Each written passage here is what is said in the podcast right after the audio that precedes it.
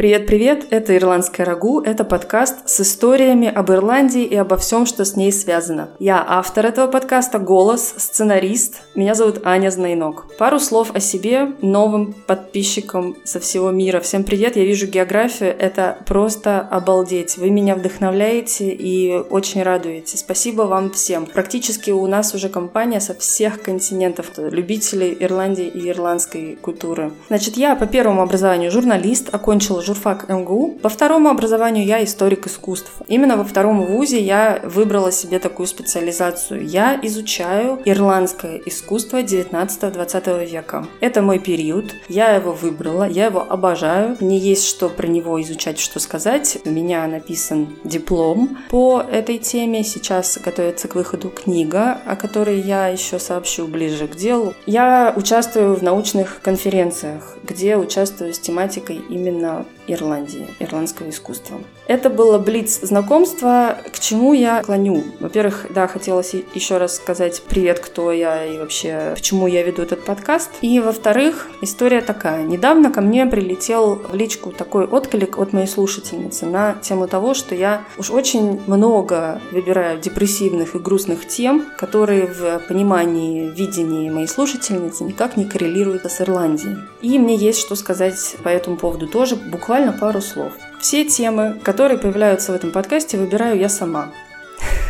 Папам, просто майк дроп на этом месте. Итак, значит, все темы, которые здесь появляются в этом подкасте, выбираю я сама. Значит, они меня заинтересовали, значит, мне интересно их изучить поподробнее с моей журналистской точки зрения. Что я имею в виду под журналистской точкой зрения? Факт-чекинг жесткий, просто жесточайший. Я обожаю копаться в источниках, я настоящая библиотечная мышь. И во-вторых, если вы хотите какой-нибудь очень мега веселый выпуск, то для этого этого есть очень много других источников. И много других ребят, которые рассказывают об Ирландии. Они вам расскажут про лепреконов, про танцы, про бары, про все что угодно. Просто, как правильно, справедливо заметила слушательница, видимо, у каждого свое видение, свое понимание Ирландии. Спасибо. Теперь погрустим немного еще.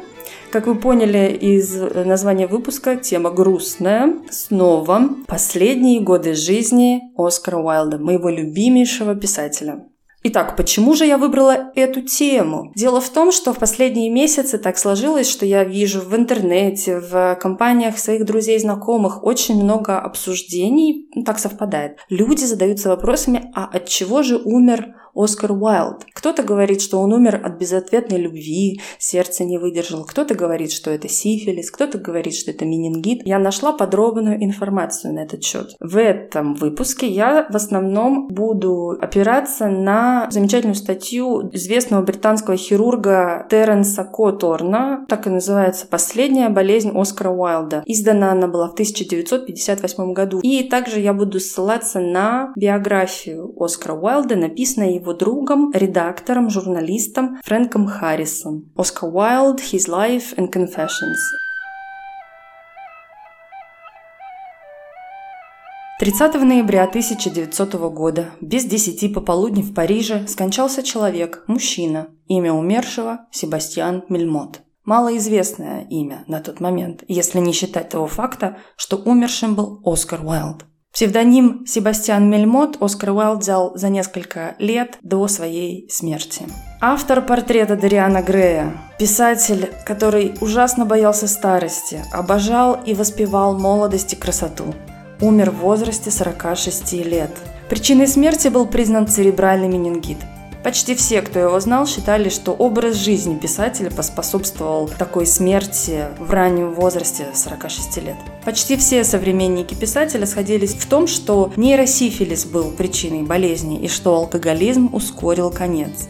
Впервые подробнее о последней болезни Оскара Уайлда написал известный британский хирург и оториноларинголог сэр Терренс Эдвард Косорн. Он опубликовал свою статью, которая так и называлась «Последняя болезнь Оскара Уайлда» в журнале Proceedings of the Royal Society of Medicine в 1958 году. И в этой статье он очень подробно описал причины болезни, как проходила болезнь и последние годы, последние дни жизни Оскара Уайлда. И именно на эту статью я и буду опираться в этом выпуске. Оскар Уайлд родился 16 октября 1854 года в Дублине, в доме, на территории которой сейчас является частью Тринити колледжа.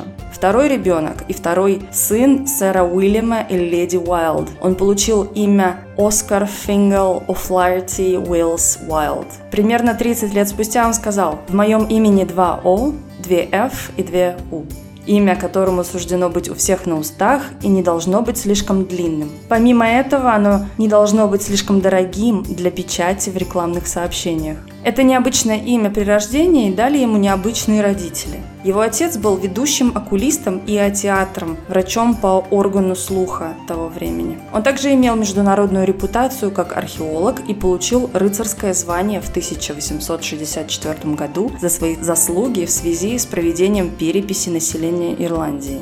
Невысокий человек с огромной энергией и драйвом, он страдал от астмы и, несмотря на свою, так сказать, невзрачную внешность и проблемы со здоровьем, был очень привлекателен для женщин и очень увлекался ими сам. Серьезный скандал с одной из его пациенток окончился иском о клевете и закатом его профессиональной карьеры, а также его закатом в социальном плане такая практика cancel culture конца 19 века. Мама Оскара писала патриотические стихи и памфлеты под именем Спиранца. Помимо того, что она была поэтессой и ярой ирландской националисткой, она была еще и натурщицей. Высокая, крепко сложенная женщина, она была необычной. Она не только относилась к своему сыну Оскару как к девочке, которой она очень хотела, но и одевала его как девочку в первые годы его жизни. Дочь Изола у нее все же родилась три года после рождения Оскара в 1857 году, но умерла 10 лет спустя. Она была любимицей семьи, и Оскар написал о ней в одном из своих ранних стихотворений. «Ступайте осторожно, она рядом, говорите нежно, она слышит, как маргаритки растут». Уайлды не были долгожителями, но не считая астмы сэра Уильяма и склонности всех членов семьи мужского пола пить слишком много алкоголя,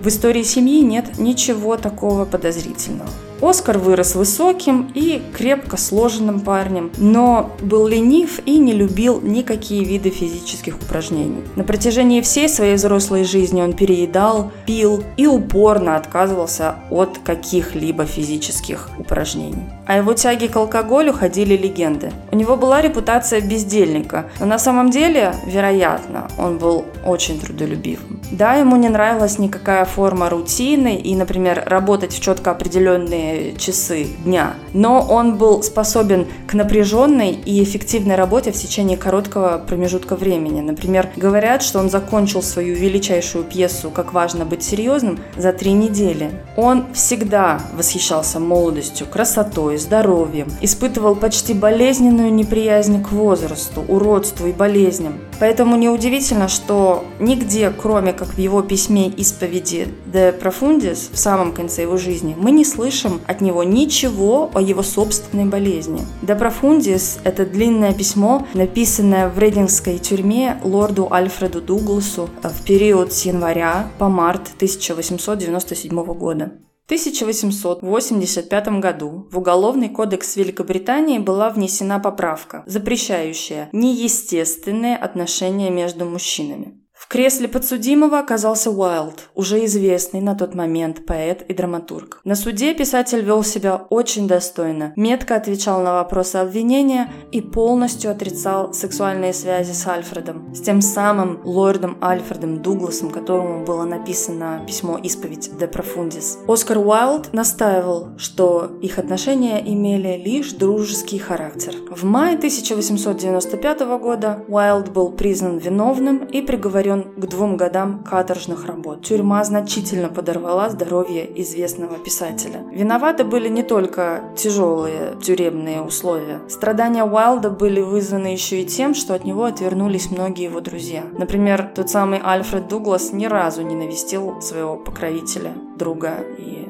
скорее всего, вероятно, любовника. Находясь в тюрьме, Уайлд узнал о смерти горячо любимой матери и о том, что его жена эмигрировала. Его жена Констанс изменила своим детям и себе фамилию, не желая носить имя преступника. Освободившись из заключения, Оскар Уайлд уехал жить во Францию. Там он и взял себе псевдоним Себастьян Мельмот. Во Франции Уайлду под новым именем оставалось жить всего три года. Первое упоминание о проблемах с ушами у Уайлда относится к воспоминаниям лорда Альфреда Дугласа, который, посетив Уайлда в комнате для публичных допросов в тюрьме Холлоуэй в апреле 1895 года, написал «Бедный Оскар был довольно глухим. Он с трудом слышал, что я говорил. Несколько месяцев спустя в тюрьме Уэйнсворт перед переводом в Рейдингскую тюрьму Уайлд сильно заболел. Он слег с головокружением, недомоганием и болью в ушах. Его заставляли вставать с постели, чтобы посещать капеллу. Писатель и друг Уайлда Фрэнк Хэррис, который написал одну из самых известных биографий, которая называется «Жизнь Оскара Уайлда», он в своей книге пересказал, как сам писатель вспоминал об этих мучительных днях. Цитата. «Однажды воскресенье утром после ужасной ночи я не мог встать с постели постели. Вошел надзиратель, и я ему сказал, что мне плохо. «Вам лучше встать», — сказал он. Но я не мог последовать этому доброму совету.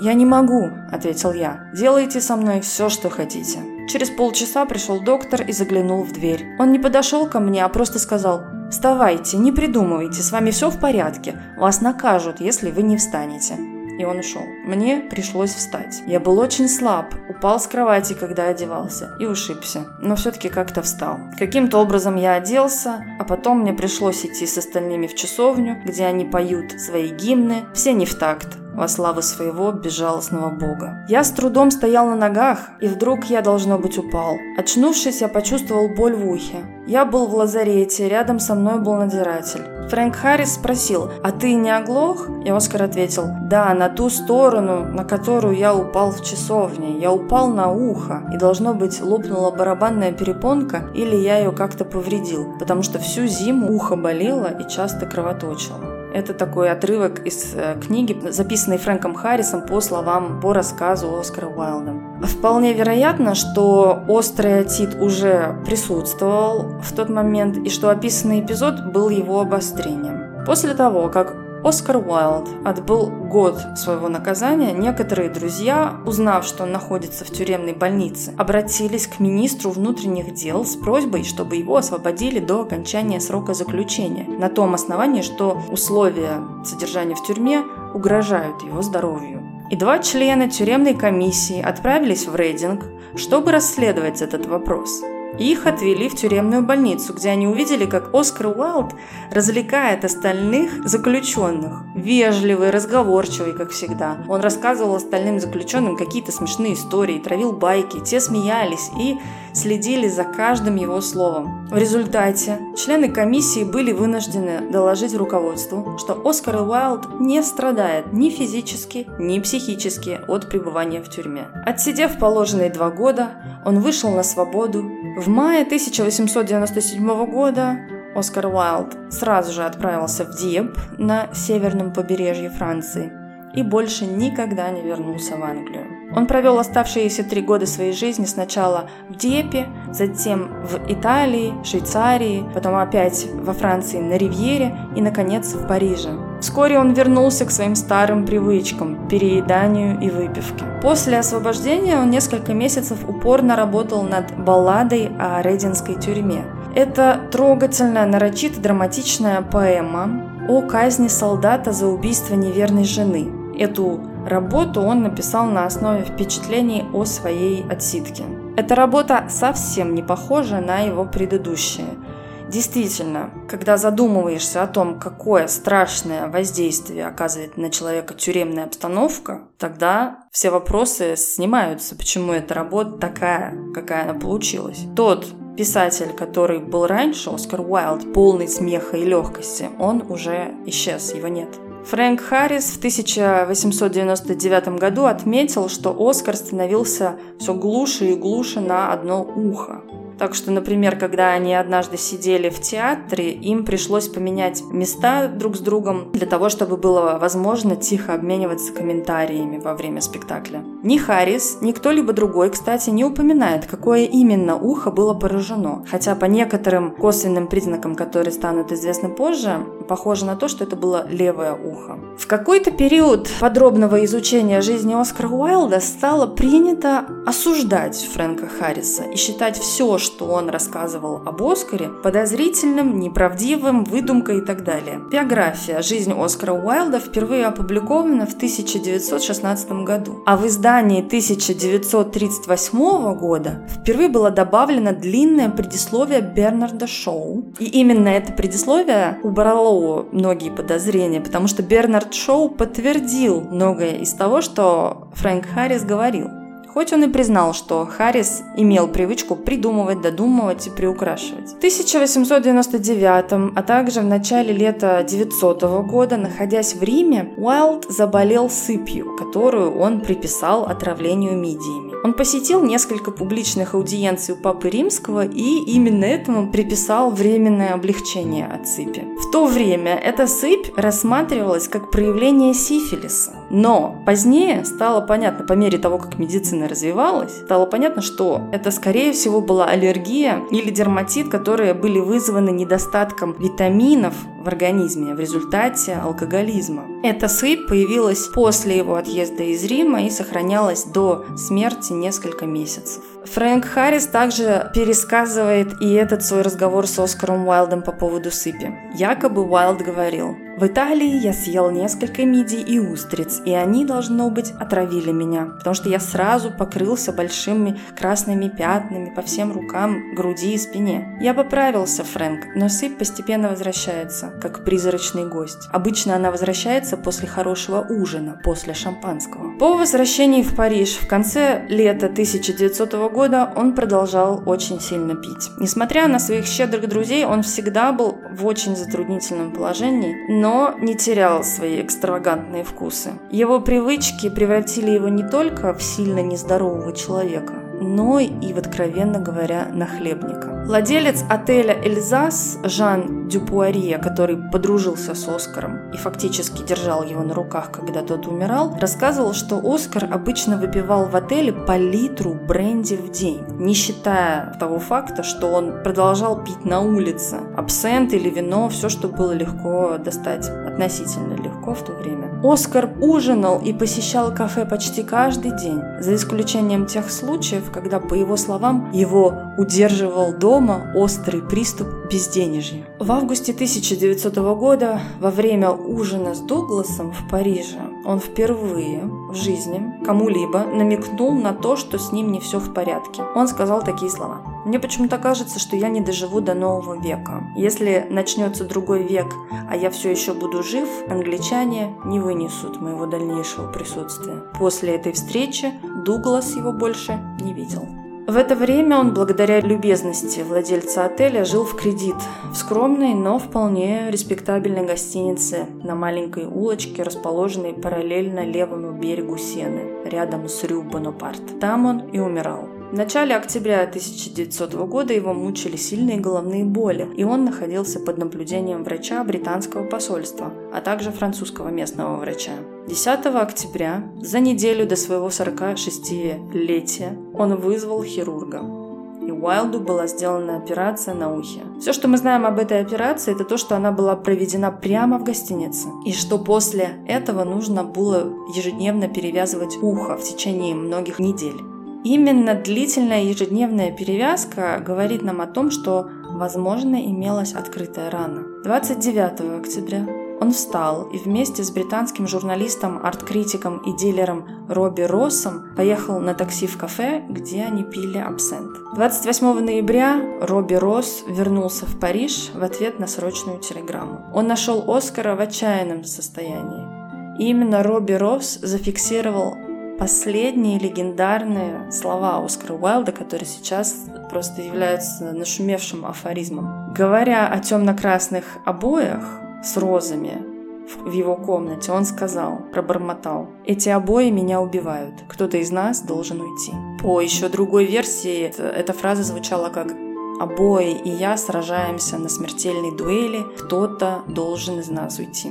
Больше он ничего не сказал. Росс послал за священником, отцом Даном из английских пассионистов, чтобы Оскар был принят в католическую веру. Уайлд только что пришел в себя, он не мог говорить, но выражал свое согласие движением одной руки. Интересно, какой руки? Правой или левой? Иронично, что человек, который был всю жизнь настоящим мастером устного и письменного слова, был лишен способности говорить в последние моменты его жизни. Кстати, изучение почерка Оскара Уайлда нам позволяет предположить, что он был правшой. Священник принял Уайлда в римскую католическую церковь и совершил обряд крещения и последнее отпевание. Вскоре после этого Уайлд впал в кому и умер через 36 часов.